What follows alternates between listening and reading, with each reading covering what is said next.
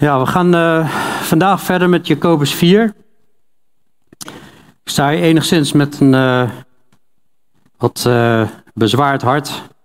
Vanwege iets wat gebeurd is deze week, maar nu even geen uitleg over kan geven. Maar ja, goed.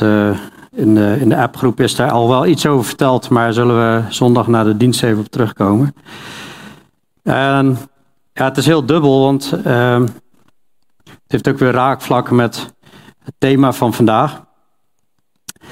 Maar uh, ja, hier staat in Jacobus 4, staat eigenlijk boven het stukje wereldsgezindheid. Maar eigenlijk geeft Jacobus 4 gewoon de oplossing, hoe we conflicten kunnen stoppen. En uh, eigenlijk een heel, heel krachtig stuk. Ik zou zeggen, laten we beginnen met hem eh, te lezen. Jacobus 4, vers 1. Vanwaar al die strijd en al die conflicten in uw midden? Vloeien ze hier niet uit voort, uit uw hartstochten, die in alle leden van uw lichaam strijd voeren? U verlangt naar iets en krijgt het niet. U benijdt anderen en beijvert u om dingen te bemachtigen en kunt ze niet krijgen. U maakt ruzie en voert strijd, maar u krijgt niet omdat u niet bidt. U bidt wel, maar ontvangt niet omdat u verkeerd bidt, met het doel het in uw hartstochten door te brengen. Overspelige mannen en vrouwen. Weet u dan niet dat de vriendschap met de wereld vijandschap tegen God is? Wie dan nu een vriend van de wereld wil zijn, wordt als vijand van God aangemerkt. Of denkt u dat de schrift te vergeefs zegt: de geest die in ons woont, verlangt hij vurig naar afgunst? Hij echter geeft des te meer genade. Daarom zegt de schrift, God keert zich tegen de hoogmoedige, maar aan de nederige geeft hij genade. Onderwerp u dan aan God, bied weerstand aan de duivel, en hij zal van u wegvluchten. Nader tot God, en hij zal tot u naderen. Reinig de handen, zondaars, en zuiver de harten, dubbelhartigen. Besef uw ellendige staat en treur en huil. Laat uw lachen veranderd worden in treuren en uw blijdschap in droefheid. Verneder u voor de Heer en Hij zal u verhogen. Broeders, spreek geen kwaad van elkaar. Wie van zijn broeder kwaad spreekt en over zijn broeder oordeelt, spreekt kwaad over de wet en oordeelt over de wet. En als u over de wet oordeelt, bent u geen dader van de wet, maar een rechter. Er is één wetgever, namelijk Hij, die kan zalig maken en te gronden richten. Maar wie bent u die over de ander oordeelt? Nou, en dan de volgende keer gaan we verder met het uh, volgende stukje. Dan raakt hij weer een uh, ander onderwerp. Ik zie eigenlijk uh, drie punten hier uh, naar voren komen. In strijd zijn met elkaar, in strijd zijn met onszelf en in strijd zijn met God. Het begint eigenlijk, uh, dat zijn de drie punten die we eigenlijk behandelen. We behandelen het hele stuk, maar dat is wat je terug ziet komen. Hij begint in vers 1 namelijk meteen van waar al die strijd en al die conflicten in uw midden. Nou, als we ons goed kunnen herinneren, de laatste twee keer hebben we het gehad over het gebruik van de tong, de allesverwoestende tong, waar we of mee kunnen zegenen of alles mee kapot kunnen maken. En uh, vorige keer hebben we gehad over de wijsheid uh, van boven. En uh, ja, dat had allemaal te maken met dit stuk, van waar al die strijd en al die conflicten in uw midden. En in hoofdstuk 3, vers 1 hebben we gezien: U moet niet allemaal leermeesters willen zijn, mijn broeders. U weet immers dat we dan een strenge oordeel zullen ontvangen. Het leek erop alsof iedereen op de ja, eerste rij wilde zitten en, en het zegje uh, kunnen hebben, maar ja, dat, uh, dat enorm conflicteerde. In strijd zijn met elkaar zie je eigenlijk al meteen vanaf het begin bij de apostelen. En er was een meningsverschil onder hen over de vraag wie van hen de belangrijkste was. Maar toen Jezus de overweging van hun hart zag, nam hij een kind en zette dat bij zich. Hij zei tegen hen: Wie dit kind ontvangt in mijn naam, die ontvangt mij. En wie mij ontvangt, ontvangt hem die mij gezonden heeft. Wie de minste onder u allen is, die zal belangrijk zijn. Er zal een meningsverschil over wie is het belangrijkst. Ja, dus het punt van, uh, deze ook een pointer of niet? Ja. ja. I am very important. Dat gevoel van, ja, wie zal straks het belangrijkste zijn? Je, Jezus maakt heel vaak dit punt van, nee, wie de minste onder u is, die zal belangrijk zijn. Dus het hele, hele idee van, ik ben belangrijk, ik moet vooraan staan, of wat dan ook, dat is helemaal niet wat Jezus wil. En ik heb hier, ja, een beetje voor de gein dan een, een je ziet hier een, een scheuring tussen, tussen in, in, in de gemeente, maar ja, hier zie je zo'n uh, Albastine, uh, zo'n grote gatenvullerpot, zeg maar. Maar eigenlijk zegt Jezus, ja, het probleem hier van, die van de meningsverschil is van, jullie willen belangrijk zijn, maar je moet de minste zijn. Hè? Dus eigenlijk de grote gatenvuller in, in dit verhaal is de minste willen zijn. Hè? Dat, dan zal er in heel veel gevallen voor zorgen dat problemen opgelost worden. Eerder is al wel genoemd van in, in de Korinthe gemeente. onder de eerste gemeente zag je ook allemaal punten. De een zei: Ik ben voor Apollos, ik voor Petrus, ik voor dit of dat. En waarbij ik zeg van ja. Het leek wel alsof ze voetbalsupporters waren, maar we zijn toch geen voetbalsupporters? Ik ben van die ploeg en die ploeg en die ploeg. Er waren zelfs rechtszaken de, uh, die, ze, die ze bij de ongelovigen gingen uitvechten. Christenen die er samen niet uitkwamen, dus gingen ze naar, naar, de, naar de rechter. Rechtszaken, dus niet één, maar meer.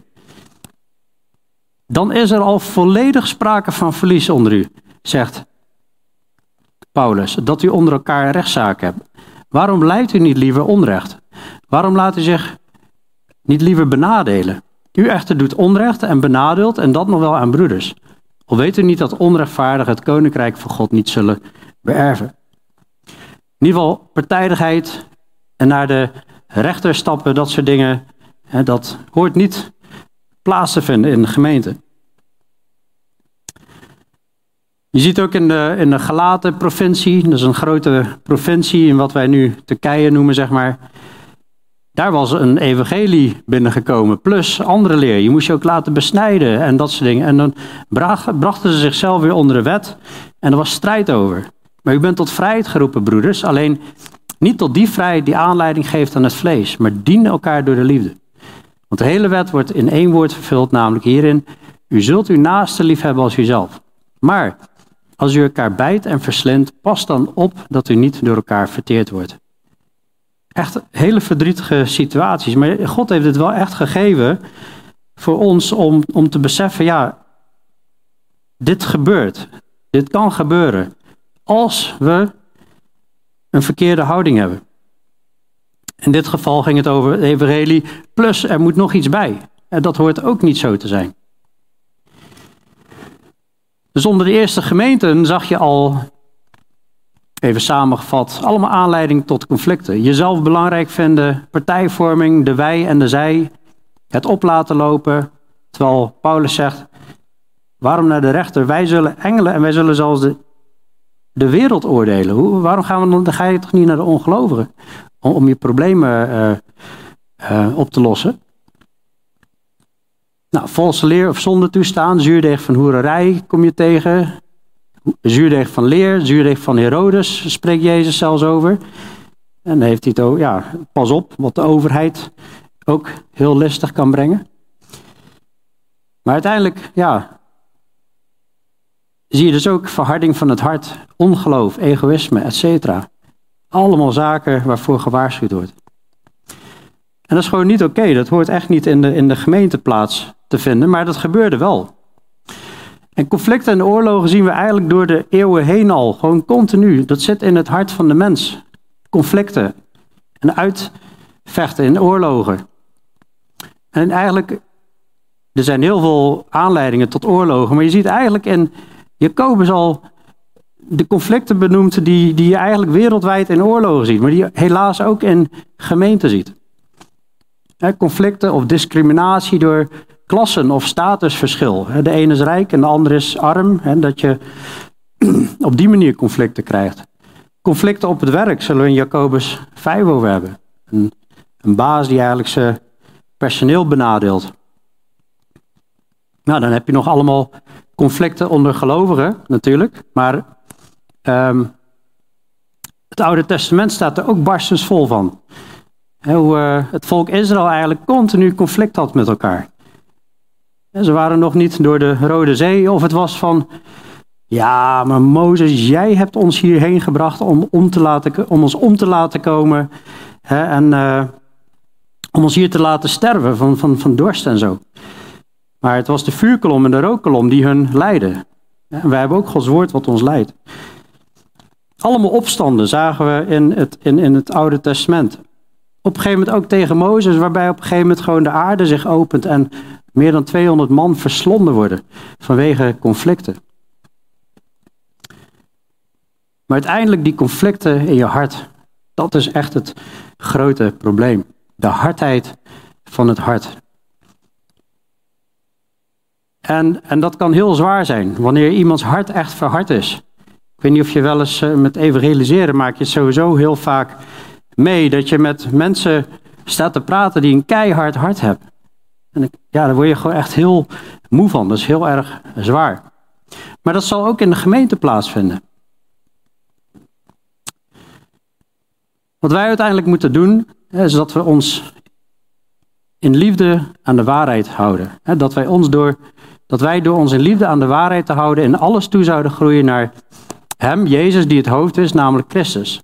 In het Engels staat dus zo mooi dat rather speaking the truth in love. We are to grow up in every way into Him who is the head. We hebben vorige keer gezien, we moeten spreken in zachtmoedige wijsheid, met een goede levenswandel.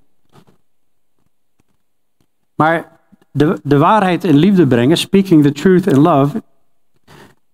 God heeft iets heel interessants gegeven in, in, in de Bijbel. Jezus is de weg, hij is de waarheid in het leven. En Gods woord is de waarheid. En hij heeft ons een enorme uitdaging gegeven.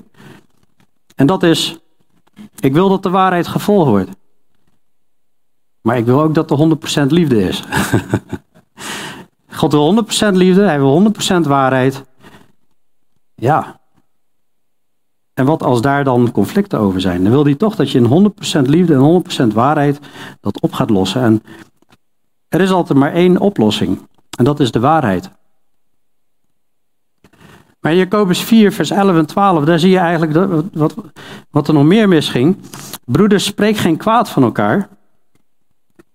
Wie van zijn broeder kwaad spreekt en over zijn broeder oordeelt, die spreekt over de wet en oordeelt die spreekt kwaad over de wet en oordeelt over de wet. En volgens mij wordt daarmee bedoeld dat wanneer als jij kwaad spreekt over een broeder, de wet, waarschijnlijk gaat het over de wet van Mozes, die zegt dat je niet hoort kwaad te spreken. Waarschijnlijk bedoelt dit stuk van eigenlijk, eigenlijk zeg jij dan van ik weet het beter, ik sta boven die wet en oordeel over die wet. En als u over de wet oordeelt, ben je geen dader van de wet, maar dan ben je een rechter. Maar er is uiteindelijk één wetgever. Dus ja, eigenlijk schuif je dan die, die wet gewoon aan de kant. Dus we moeten niet kwaad spreken over elkaar. En dat wil niet zeggen dat je af en toe dingen moet bespreken, omdat er conflicten zijn die opgelost moeten worden. Maar pas op voor kwaad spreken. En Jezus, net voordat hij stierf, hij, hij, hij, hij bad. Hij zei: Ik bid niet alleen voor deze, maar ook voor hen die door hun woord in mij zullen geloven. Opdat zij alle één zullen zijn, zoals u, Vader, in mij en ik in u. Dat ook zij in ons één zullen zijn, opdat de wereld zal geloven dat u mij gezonden hebt. Het was Jezus' gebed aan de Vader. Wilt u zorgen dat ze één zijn, opdat de wereld zal geloven dat u mij gezonden hebt. Zo'n belangrijk getuigenis als wij één zijn. En daarom is het zo verdrietig als, als het niet lukt. Dus dat is eigenlijk de eerste zin, dat, ja, het in strijd zijn met elkaar. Vanwaar al die strijd en al die conflicten in uw midden. Men wilde de leraar zijn, de eerste plaats hebben leek het, er was kwaadsprekerij, de tong werd niet goed gebruikt, hebben we allemaal gezien. En vloeien ze hier niet uit voort, uit uw hartstochten die in alle delen van uw lichaam strijd voeren. U verlangt naar iets en krijgt het niet. U benijdt anderen en beijvert u om dingen te bemachtigen en kunt ze niet krijgen. U maakt ruzie en voert strijd, maar u krijgt niet omdat u niet bidt. nou, we hebben vorige keer al gezien in vers 14, vers 14 en, en, en, en 16 uh, ja, dat er bittere afgunst was, eigen belang in uw hart, liegen tegen de waarheid, afgunst, eigenbelang, vers 16. En daar heersen, waar afgunst en eigenbelang is, daar heersen wanorde en allerlei kwade praktijken. Ja, dus het, het hart is het probleem. Daar hebben we al eerder over gehad, maar het wordt hier nog een keer benoemd. Dus het hart dat verlangt eigenlijk naar iets, en dat heet begeren. En dat is een, een gevaar, begeren. Begeren is zelfs zonde. Hè? Maar als, ja, er zijn ook dingen die oké zijn om te begeren. Hè? Ik mag honger hebben, omdat ik, uh, of ik mag trek hebben in eten en er is niks mis mee als ik eet. Maar dit gaat over hè, begeren van de verkeerde dingen. En dat is zonde. Hè, dat betekent, ik moet dit of dat hebben of uh, dit of dat moet gebeuren, koste wat het kost. En we zagen in de, in de wet al van, ja, u, u zult niet begeren, nou, het huis van uw naaste, de vrouw van uw naaste, de dienaar, de dienares. Maar het kan ook eer zijn. Het kan ook, nou, al die dingen die hier uh, genoemd zijn. Een belangrijke plaats willen hebben. dus verlangens of iets willen, een leer, een eigen inzicht, steunen op eigen inzichten, eer, uh, gezien worden, aandacht, gezondheid, hartstochten, dat zijn de basis van conflicten. Dus als we dat doen, als, als dat gebeurt met uh, die verkeerde houding, zeg maar, dat is eigenlijk gewoon weer Christus opnieuw kruisigen. Want Jezus is gestorven voor die zonde. En dat is, dat is heel ernstig. God moest het zondeprobleem oplossen door zijn eigen zoon te nagelen aan het kruis. Dus op het moment dat er conflicten zijn en het eigen belang is wat er aan de grondslag ligt, dan is dat eigenlijk Christus weer opnieuw kruisigen.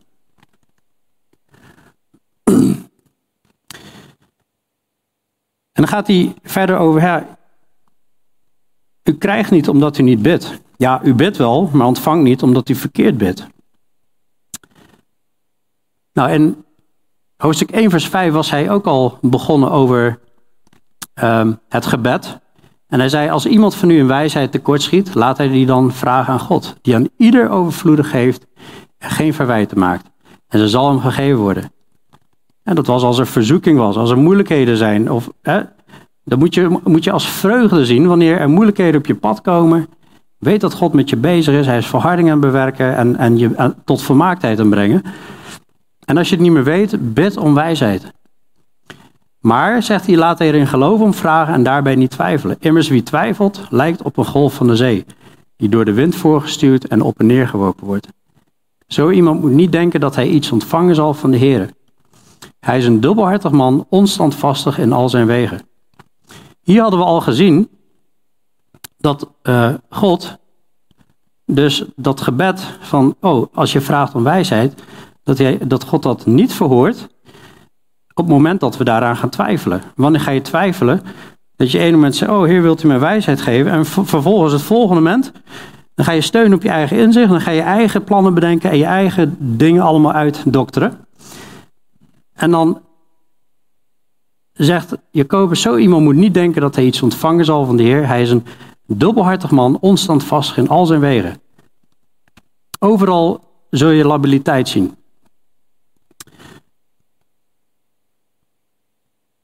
Maar hier zie je dus um, een ander punt waarom je niet ontvangt wanneer je bidt.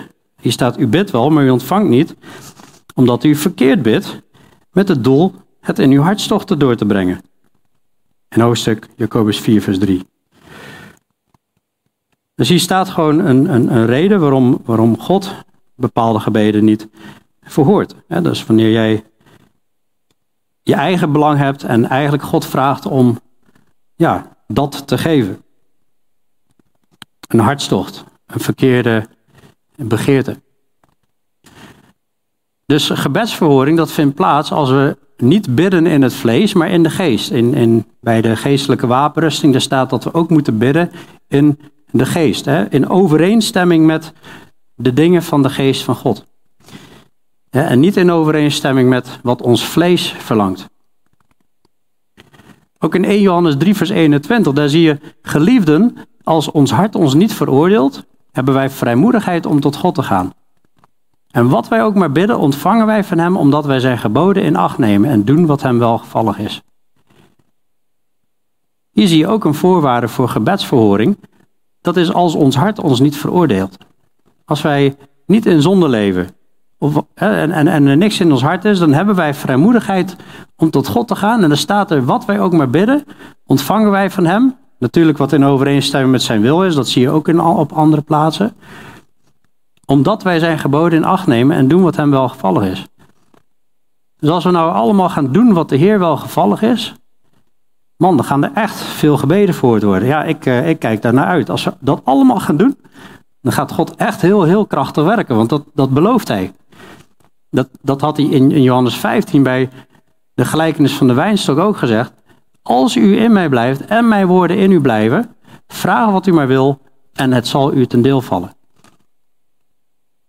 Maar hiermee zien we dus ook dat er, redenen kunnen zijn dat de hemel dicht is wanneer wij bidden. Als we iets bidden naar ons eigen verlangen, als we bidden om wijsheid en we twijfelen. Of als we niet in zijn geboden wandelen en doen wat hem wel gevallen is. Maar als wij dat allemaal wel doen, dan wil de Heer gewoon heel graag ons zegenen. Dat is, dat is wat ik hier uithaal. En heel graag onze gebeden verhoren.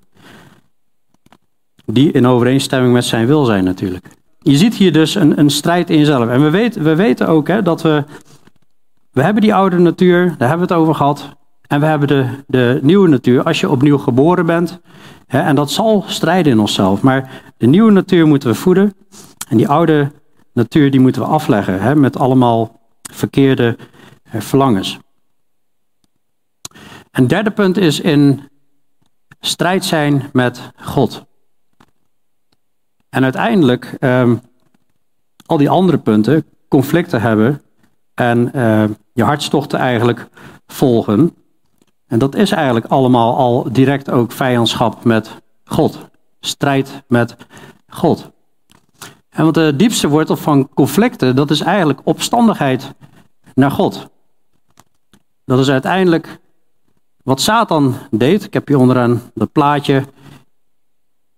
Ik zal doen wat ik wil. mijn weg. Dat is de diepste wortel van conflicten. Dat is opstandigheid naar God.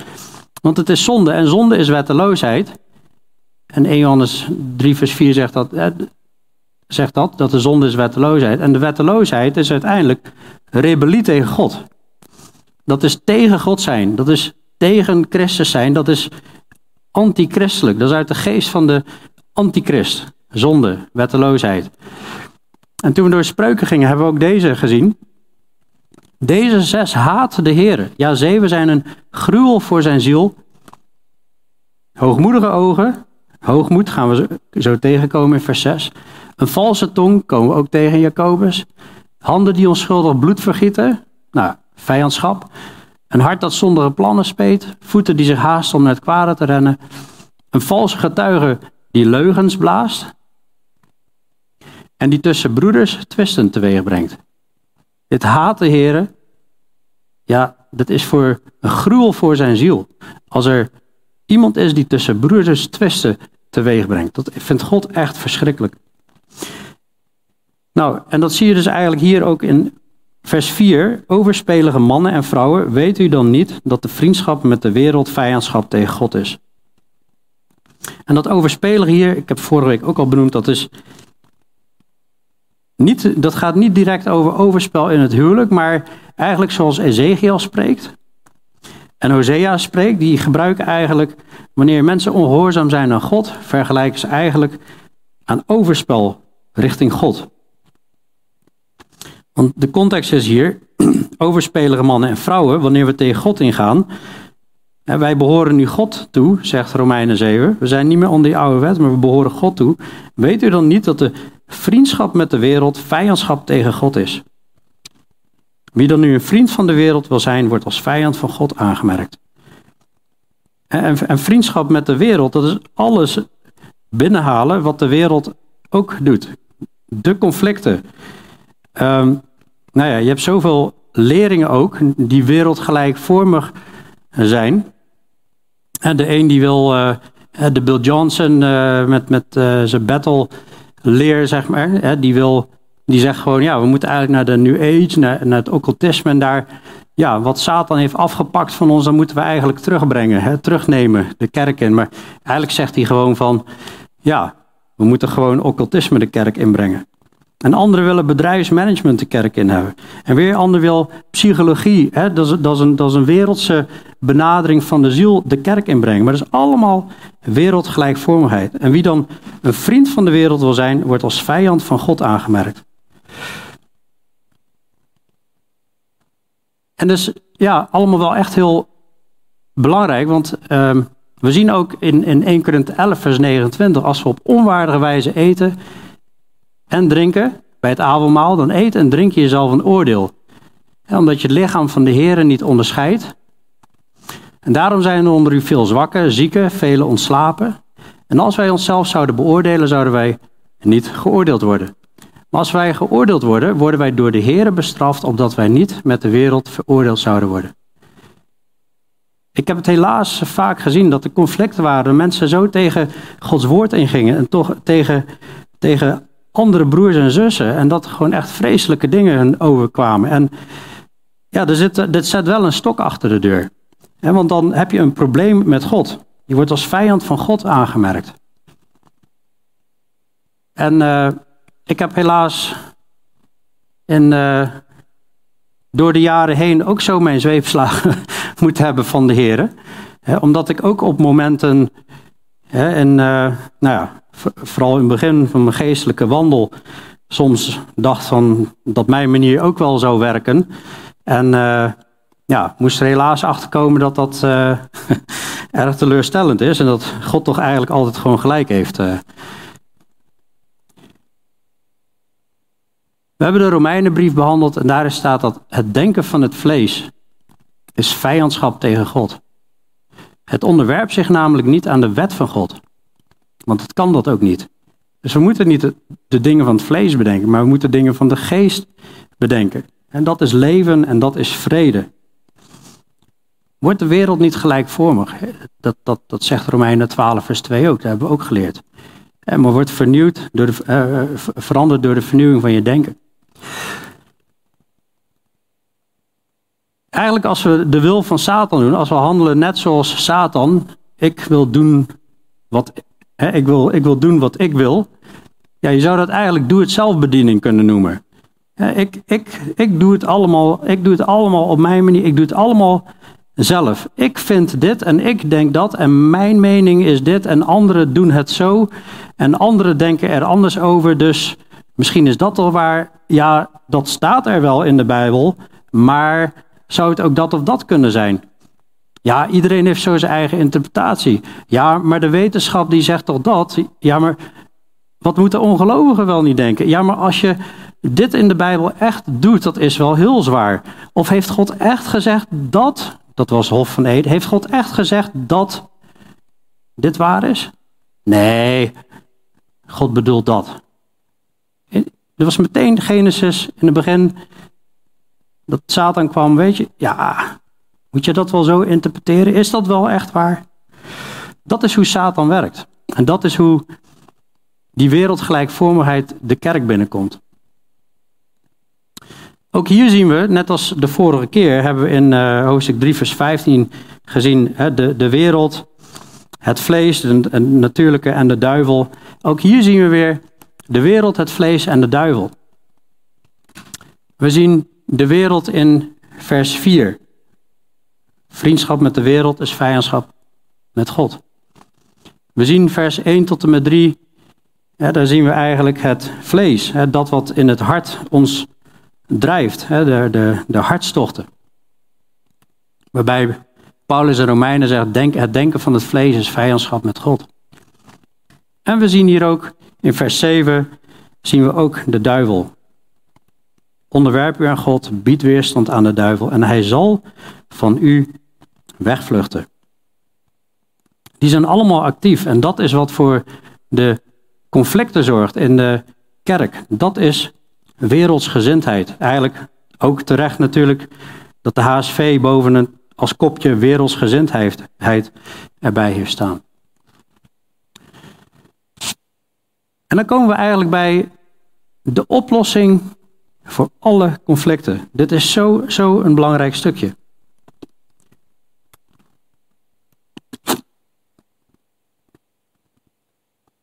Hij zegt eerst weet wie dan nu een vriend van de wereld wil zijn, wordt als vijand van God aangemerkt. Of denkt u dat de schrift te vergeefs zegt? De geest die in ons woont, verlangt die vurig naar afgunst? Nou, dit noemen ze een, een retorische vraag. Dat is een, een vraag die al een heel duidelijk antwoord in zich heeft. Hij echter geeft des te meer genade. Daarom zegt de schrift, God keert, God, keert, God keert zich tegen de hoogmoedigen, maar aan de nederigen geeft hij genade. Dat is een van de dingen die God haatte, wat een gruwel voor hem is. Hoogmoedigheid. God wil zachtmoedigheid. Dat hebben we in Jacobus 1 al gezien. En het vorige hoofdstuk ook al. Wie er dan wijs en verstandig onder u? Laat hij uit zijn goede levenswandel zijn werken laten zien in zachtmoedige wijsheid.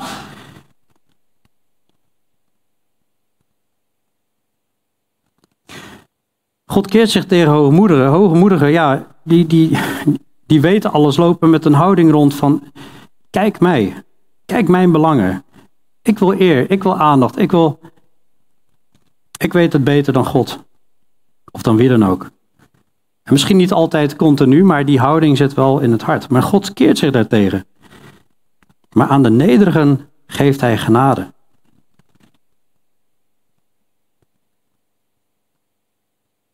En dat had Jezus ook al gezegd: van leer van mij dat ik zachtmoedig ben en nederig van hart. Onderwerp u dan aan God. Bied weerstand aan de duivel en hij zal van u wegvluchten. Hebben wij echt onszelf volledig onderworpen aan God? Dat is zo'n belangrijke vraag om in ons hart te kijken en te zeggen: heb ik mij echt helemaal aan God gegeven? Of zijn er nog gebieden? Nee, Heer, u mag best veel hebben, maar oh, dit. Dat is niet volledige onderwerping. Dat is niet volledig jezelf overgeven. En de tegenstander weet waar die zwakke plekken zitten. De tegenstander weet waar onze zwakke plekken zitten. Bied weerstand aan de duivel en hij zal van u wegvluchten. Dus de kracht van de onderwerping aan God dat, dat, dat zorgt ervoor dat je ook weerstand zal kunnen bieden aan de duivel. want dan ga je in zijn woord wandelen en in zijn woord wandelen, dat is je wapenrusting. Zo bied je weerstand aan de duivel en hij zal van u wegvluchten. Je eigen hartstochten laten gaan, je eigen verlangens, je eigen belangen allemaal loslaten. Compleet jezelf verloochenen. Nader tot God en hij zal tot u naderen. Dat vind ik zo'n mooie tekst. Nader tot God en hij zal tot u naderen. Waar bent u, heren? Heer, ik ervaar zo weinig van u in mijn leven. Heer, het voelt zo koud. Ik, ik... Nader tot God. Ga hem actief zoeken en hij zal tot u naderen. Maar reinig de handen, zondaars. Hij spreekt tot de gemeente. Reinig de handen, zondaars. Zuiver de harten. Waar ben je mee bezig in je leven? Heb je je handen nog gebruikt deze week om onreine dingen te doen? Of, of in je handel en wandel om onreine dingen te doen? Reinig de handen zondaars en zuiver de harten. In alle opzichten van het leven. Dubbelhartigen. Het ene moment wil je God volgen, het andere moment niet. Of laat je het niet zien. Er wordt gewoon ja, als ik het zo tegen iemand zou zeggen, zonder dit voor te, te, lezen, dan zou iemand beledigd zijn volgens mij. Maar Jacobus durft dat gewoon zo te zeggen. Reinig de handen, zondaar, zuiver de harten, dubbelhartige. Besef uw ellendige staat en treur en huil. Laat uw lachen veranderd worden in treuren en uw blijdschap in droefheid. Daar zal ik zo even op ingaan nog, wat hiermee bedoeld wordt. Besef uw ellendige staat en treur en huil. Nou, ik, ik geloof dat hiermee bedoeld wordt. Wanneer je niet onderwerpt, wanneer je niet nederig bent, wanneer je in conflicten bent en al die zaken. Besef je ellendige staat en treur en huil. Dit is diep en diep triest. Laat uw lachen veranderd worden in treuren en uw blijdschap in droefheid. Als je je hartstocht volgt en, en daar verblijd in wordt, laat dat lachen veranderd worden in treuren en uw blijdschap in droefheid. Verneder u voor de Heer en hij zal u verhogen. Dus de nederige geeft hij genade. Onderwerp u aan God. Nader tot God staat hier. Er staan zoveel opdrachten. Onderwerp u aan God. Bied weerstand aan de duivel. Nader tot God. Reinig de handen. Zuiver de harten. Besef uw ellendige staat en treur en hel. Verneder u voor de Heer met de belofte en hij zal u verhogen. In het koninkrijk van God is het allemaal andersom. Wie de minste zal zijn, zal de meeste zijn. Wanneer wij ons vernederen, dan zal God, die zal ons verhogen.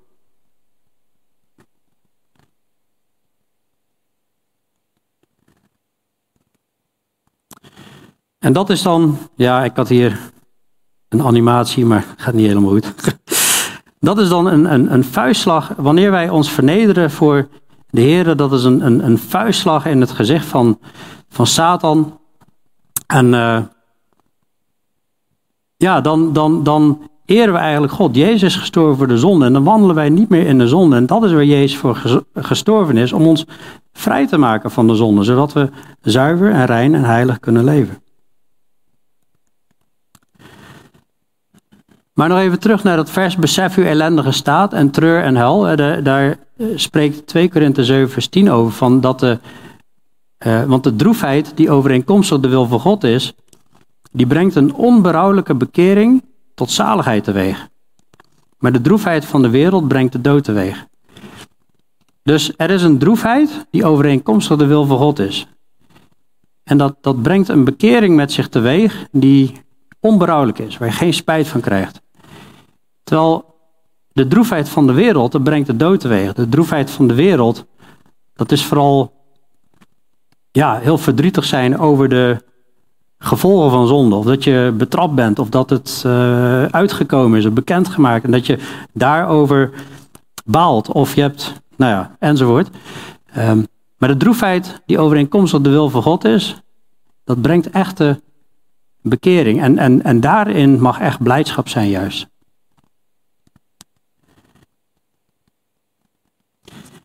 Nou, dan gaat hij verder. Ik heb die vers al aangeraakt. Broeders, spreek geen kwaad van elkaar. Wie van zijn broeder kwaad spreekt en over zijn broeder oordeelt, spreekt kwaad over de wet en oordeelt over de, en oordeelt over de wet. Dus je zegt eigenlijk wanneer je kwaad spreekt van de wet zegt niet kwaad te spreken, maar ik weet het beter, ik oordeel over de wet. Ik bepaal eigenlijk dat die wet, ik bepaal dat die wet eh, niet, niet, niet goed is.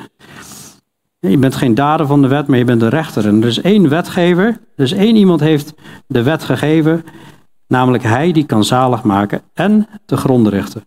Maar wie bent u die over de ander oordeelt? Nou, dat is natuurlijk wel even interessant, hè? want uh, Jezus zegt, nou, nou lijkt het uit deze teksten net, ja, oh, we mogen nooit een oordeel vellen, dat hoor je ook veel binnen christen, mag niet, mag niet oordelen. Um, nou goed, degenen die al langer bij God komen, hebben dit al vaker gehoord, maar Jezus zegt, oordeel niet naar wat voor ogen is, maar wel een rechtvaardig oordeel. Dat is wat belangrijk is. Wanneer we oordelen, moeten we een rechtvaardig oordeel vellen. Dus eerst een situatie onderzoeken.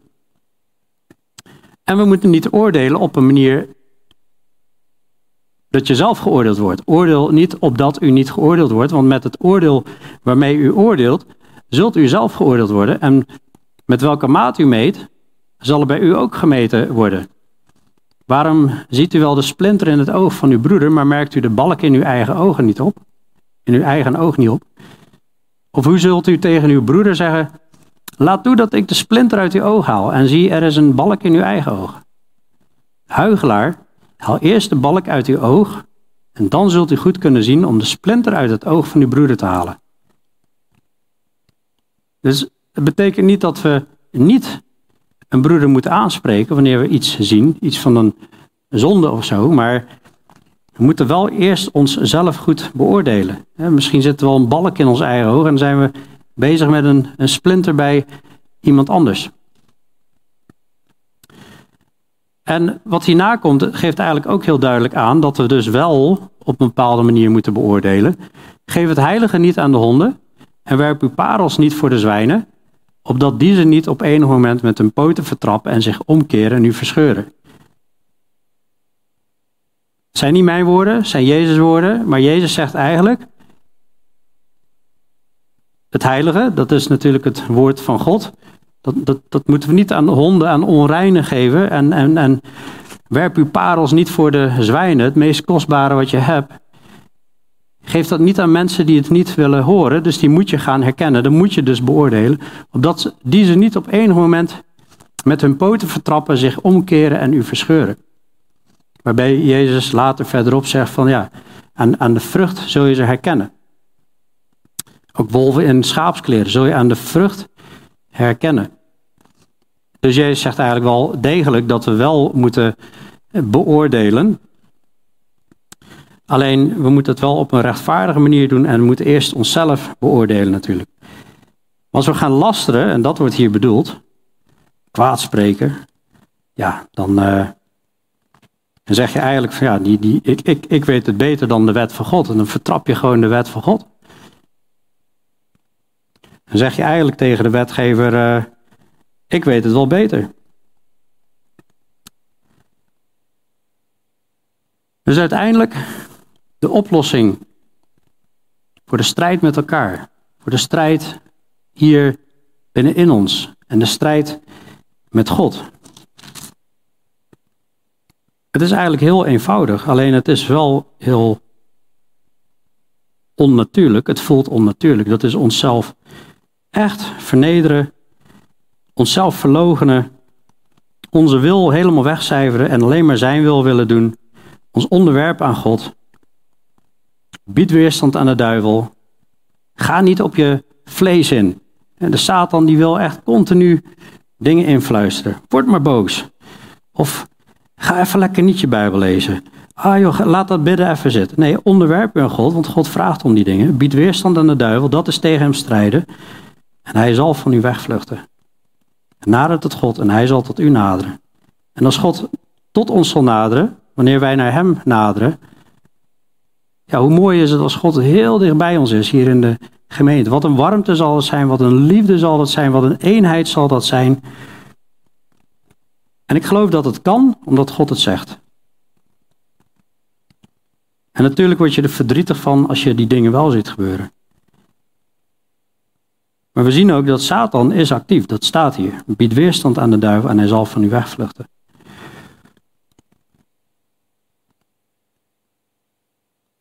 Goed, laten we ook hier verbidden. Hemelse Vader, Heer, ik wil u uh, ja, bidden, ik wil u vragen, Heer, om, om, om hulp, Heer, dat we ons allemaal, ja, als enige vorm van hoogmoedigheid is, Heer, dat we dat mogen laten varen. Dat we nederig zullen zijn dat we ons zullen onderwerpen aan u. In elk opzicht. Heer, dat uh, door u geheiligd worden, door uw waarheid. Uw woord is de waarheid. Help ons om weerstand te bieden tegen de Satan, die rondgaat als een briesende leeuw en tegelijk sluw als een slang, die alles kapot wil maken. Heer, we weten ook, we strijden niet tegen vlees en bloed, maar tegen overheden en tegen machten in de hemelse gewesten. Heer, we zien ook dat als we tot u naderen, dat u ook tot ons nadert, Heer, en dat, we, dat u ons verhoogt, dat u dan echt blij bent met ons, dat gebeden verhoord worden, dat ja, u ons eigenlijk gewoon echt wil, wil zegenen en, en heel dicht in relatie wil leven met ons. Heer, wilt u voor ons allemaal zo die relatie met u ofwel herstellen, ofwel versterken. Heer, dat we als gemeente heel dicht bij u mogen wandelen, als individu heel dicht bij u mogen wandelen. Heer, dat, dat smeek ik u. We hebben, we hebben echt zo hard nodig. We zien in de wereld zoveel verdeeldheid over het hele corona gebeuren. Het gaat door politiek heen, door gezinnen, door gemeentes. Heer, we smeken u om eenheid, want ook deze gemeente wordt getroffen door verdeeldheid hierover.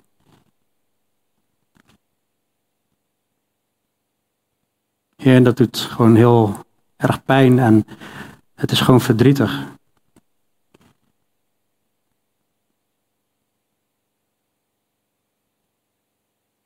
Heer, wilt u ons helpen? We bidden om,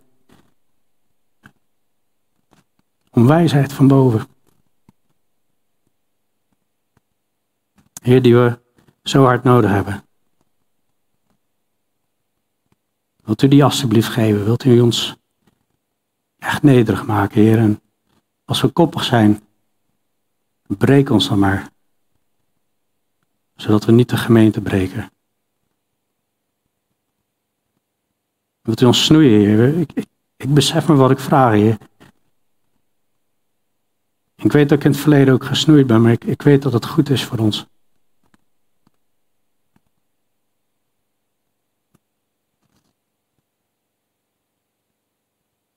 Wilt u onze harten doorzoeken?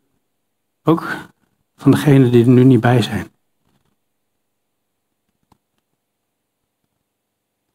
Wilt u aanwijzen wat er niet goed is?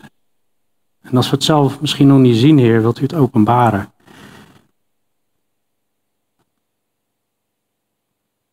Zodat er vreugde mag zijn in u, rust en vrede, Heer, en blijdschap in de gemeente, in uw gemeente, waar u voor gestorven bent, waar u koning over bent.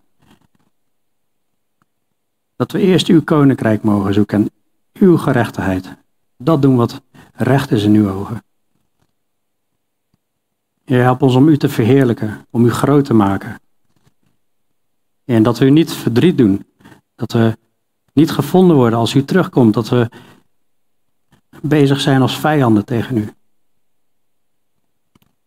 Heer, dat vraag ik zo. In Jezus' naam smeken we dat. Amen.